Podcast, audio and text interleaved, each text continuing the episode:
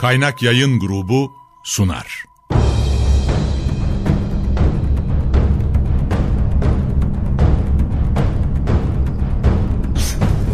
Günaha bulanmış hayatlar, kaybolmuş benlikler, çorak gönüller, onunla yeniden hayat buldu.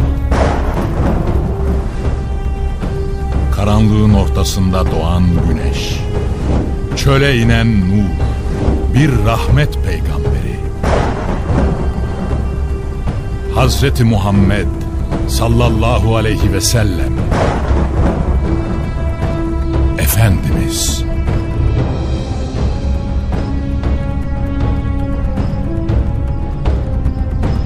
Eser Reşit Haylamaz. Yöneten Yaşar Özdemir Kurgu Soner Can. Müzikler Brian Keane ve Ömer Faruk Tekbilek. Gönül tahtımızın eşsiz sultanı Efendimiz. Süt anneyle geçen seneler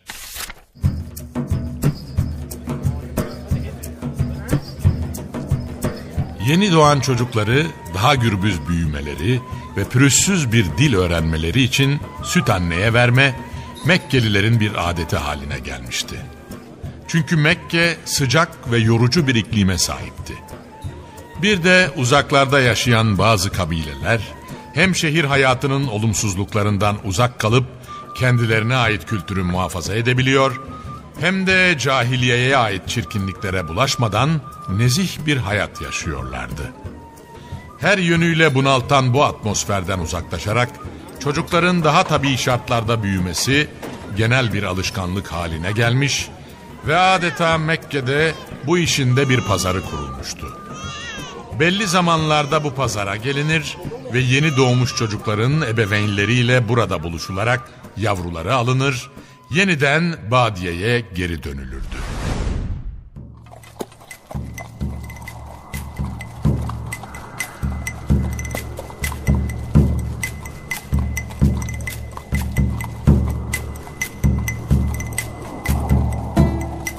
Bu maksatla Beni Saad yurdundan yola çıkan Haris İbni Abdülüzza ve onun hanımı Halime binti Abdullah İbni Haris beraberlerindeki on kadınla birlikte Mekke yollarına düşmüşlerdi. Zira uzun zamandır devam ede gelen kıtlık her yanı kavurmuş, elde avuçta bir şey bırakmamıştı. Bu yüzden beraberlerindeki küçük çocuklar açlıktan kıvranıp ağlaşırlarken anneleri bunları doyuracak bir yiyecek imkanı bulamıyordu. Kendileri de bir şeyler yiyip içemedikleri için sütleri kurumuş, çocukları teskin edebilecek bir damlaya hasret kalmışlardı. Tek umutları serinleten bir yağmurun yağmasıydı. Bu yüzden yol bir türlü bitmek bilmiyordu. Bir de Halime'nin üzerine bindiği cılız merkeple Haris'in ihtiyar devesi yürümekte zorlanıyor ve bundan dolayı arkadaşlarına yetişemiyorlardı. Mekke'ye ulaştıklarında yol arkadaşları çoktan işlerini bitirmiş ve her biri birer süt yavru alarak dönüş hazırlıklarına bile başlamışlardı. Halime ve Haris de aynı maksatla kapı kapı dolaşmaya başladılar. Süt anneye verilmeyen sadece Abdullah'ın yetimi Muhammed kalmıştı. Kapıyı her çalan onun yetim olduğunu öğrenince hizmetlerine karşılık bir bedel alamayacağı endişesiyle geri dönmüş ve bir başka kapıya yönelmişti.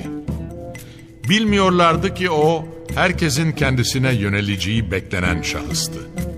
Nihayet Halime ve Haris de bu kapıya geldiler ve öncekiler gibi onlar da başka süt yavru buluruz ümidiyle ayrıldılar oradan. Ancak sonuç olumsuzdu. Bu kadar yol teptikten sonra eli boş dönmekte olmazdı.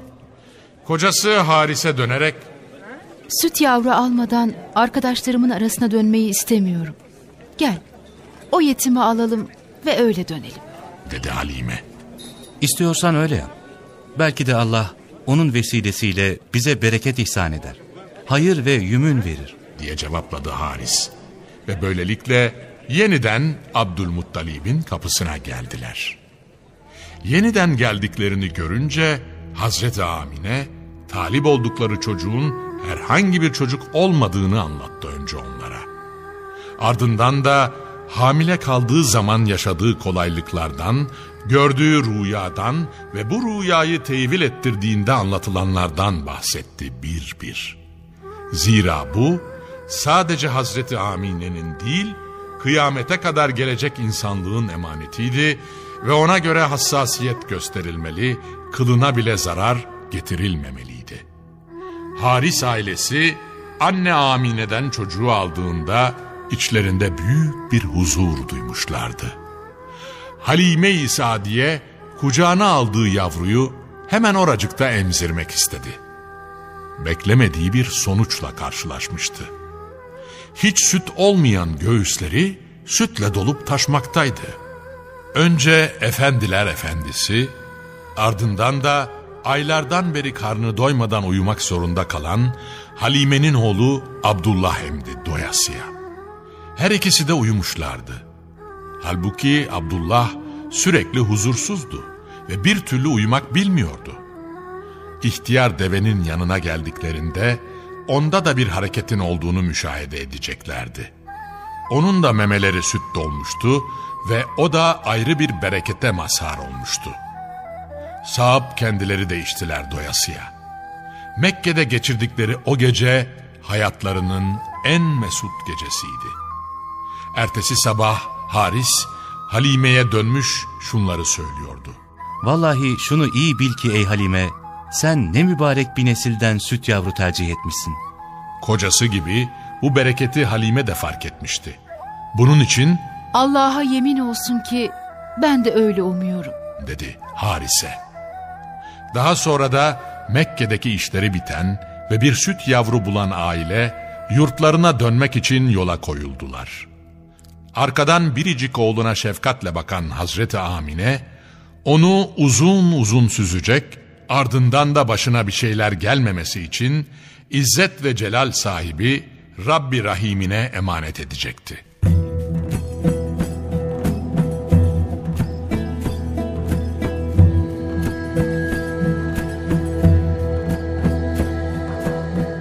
Merkebine binen ve efendiler efendisini de kucağına alan Halime-i Sadiye, o zayıf ve cılız bineğin birdenbire değiştiğini ve ayrı bir çeviklik kazanarak koşarcasına yürüdüğünü görüyordu. Hatta kendilerinden bir gün önce yola çıkmalarına rağmen Mekke'ye beraber geldiği arkadaşlarına yetişmiş ve dönüşte yaşadıkları gibi bu sefer arkada kalmayacaklarını fiilen de göstermişlerdi. Kendileri yorgun ve bitkin olmalarına rağmen Halime ve Haris'in yol almadaki hızlarına ve üstüne üstlük üzerlerinde yorgunluk emaresi bulunmamasına bakanlar, bütün bu gelişmelere bir mana vermeye çalışıyor ama işin içinden çıkamıyorlardı. Çok geçmeden Halime'ye dönecek ve şöyle sesleneceklerdi. Ey Züeypoğullarının kızı bu ne hal? Hani sen hep bizim arkamızda kalıp gecikmiyor muydun? Yoksa bu senin gelirken bindiğin merkep değil mi? Kendinden emin olan ve yaptığı işin bereketiyle coşan Halime Vallahi de evet. Bu gelirken bindiğim merkebin ta kendisi. diye seslenecek ve arkasından da Vallahi de ben bugüne kadar gördüğüm bereket yönüyle en hayırlı çocuğu tercih edip almışım. diyecekti. Hemen sordular. Yoksa o Abdülmuttalib'in oğlu mu? Evet, bu işte bir hayır vardı. Ve hayrın peşinde olan Halime ve kocası Haris, şimdi bu hayra mazhariyet yaşıyorlardı.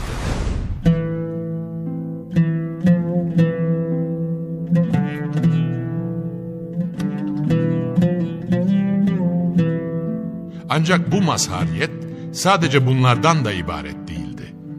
Normal şartlarda kurak ve verimsiz olan topraklarında ayrı bir bereket kendini gösterecek ve koyunları da karınlarını doyurmuş olarak geri gelip bol miktarda süt verecekti. Hatta diğer sürü sahipleri çobanlarını çağırıp Yazıklar olsun size. Sizler de Halime'nin koyunlarının otladığı yerlerde dolaştırsanız ve bizim koyunlarımızın da karnı doymuş olarak gelse aynı şekilde biz de bol süte kavuşsak diye azarlıyorlardı. Artık Halime-i Sadiye yaşadıkları bereket ve ihsandan dolayı arkadaşlarının kendisine gıpta ve hayranlıkla baktıkları bir kişiydi. Altı aylık dilimlerle Mekke'ye gelinip ana yurdun ziyaret edilerek geri dönüldüğü iki yıl böylece gelip geçivermişti. Kainatın efendisi büyüyüp gelişmişti. Artık sütten de kesilmiş ve konuşulan süre dolmuş, ayrılık vakti de gelmişti.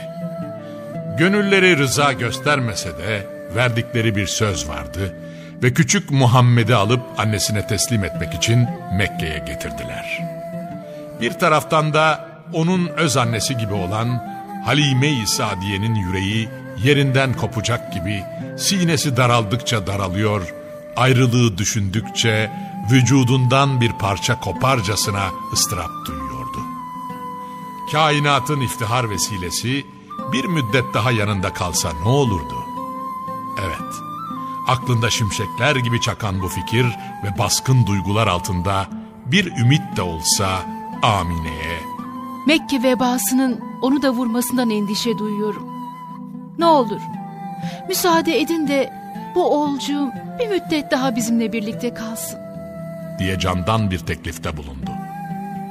Öz anne için bu kabullenilmesi zor bir teklifti. Onun için Hazreti Amine başlangıçta buna çok sıcak bakmadı. Ancak beri tarafta gerçekten bir salgın vardı ve biricik yavrusunun da bundan etkilenmemesi için bağrına bir taş daha basmayı uygun görüp teklifi istemeyerek de olsa kabul etti. Hep beraber yeniden Sağdoğulları yurduna dönen Haris ailesinde tarifsiz bir neşe hakim olmuştu.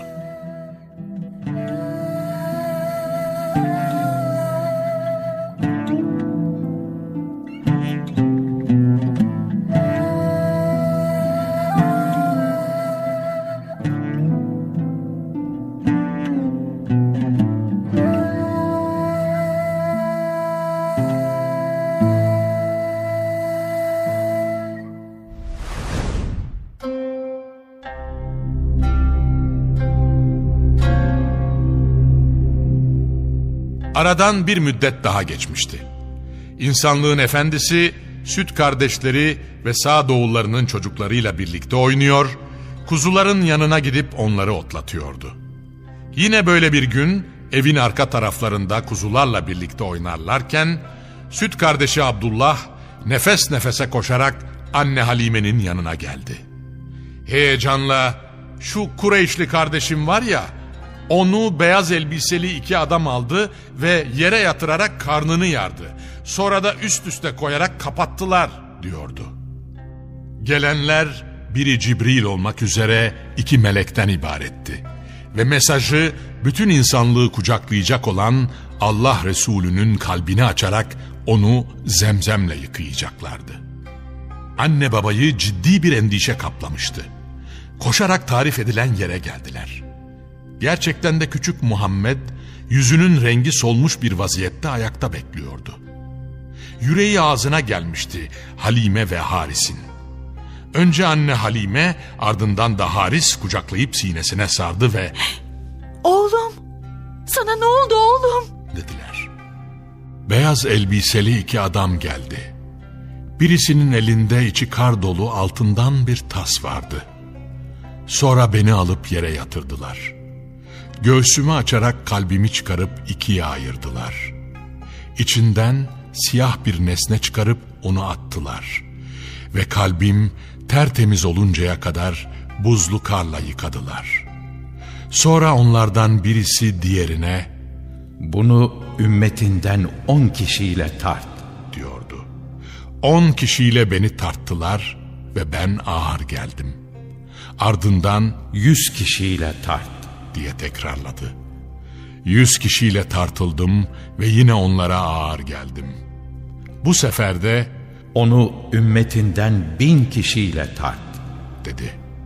Bin kişiyle de tartıldım ve yine ağır geldim. Bunu da görünce adam onu kendi haline bırak. Allah'a yemin olsun ki şayet onu bütün ümmetiyle tartsan yine o hepsine üstün gelir. dedi.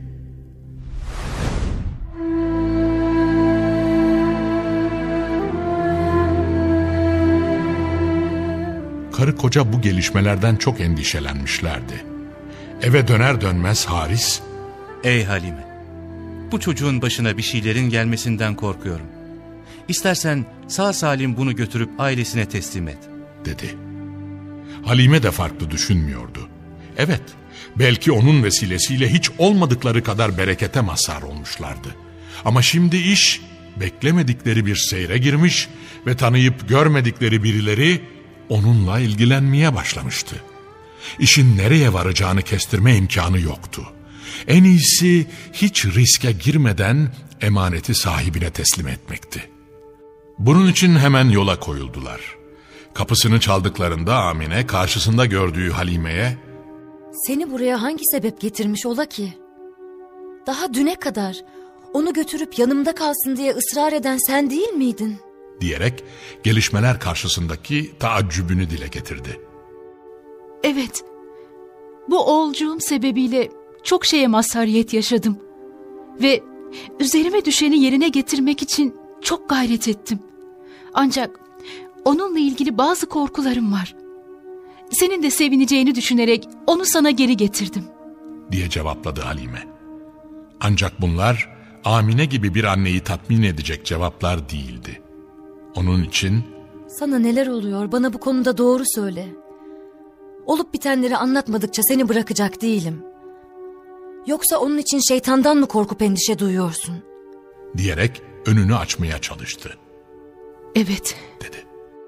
Hayır bu imkansız. diye tepki verdi önce Amine. Vallahi de şeytanın ona bir zararı dokunamaz. Şüphesiz benim oğlumun durumu çok ciddidir.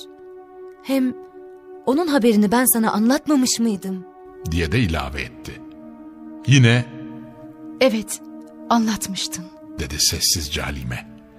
Bir kez daha anlatma lüzumu duydu Hazreti Amine.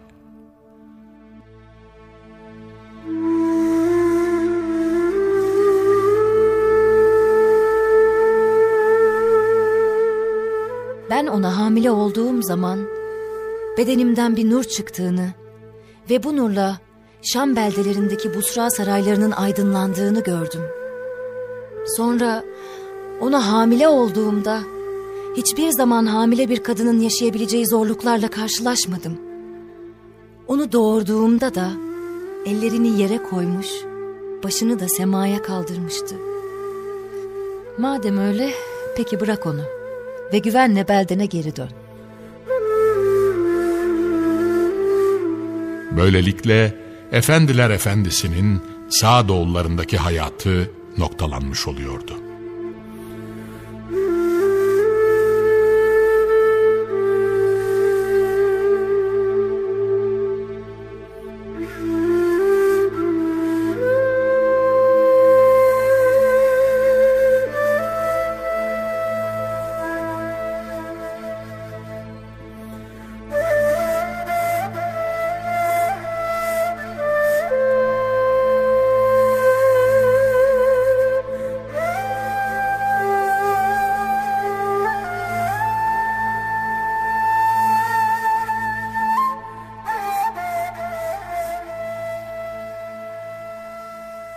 Kaynak Yayın Grubu sundu.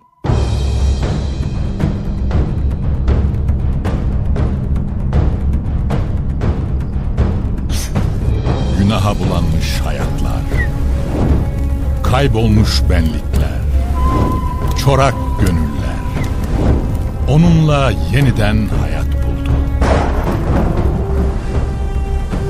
Karanlığın ortasında doğan güneş, çöle inen nur, bir rahmet peygamberi.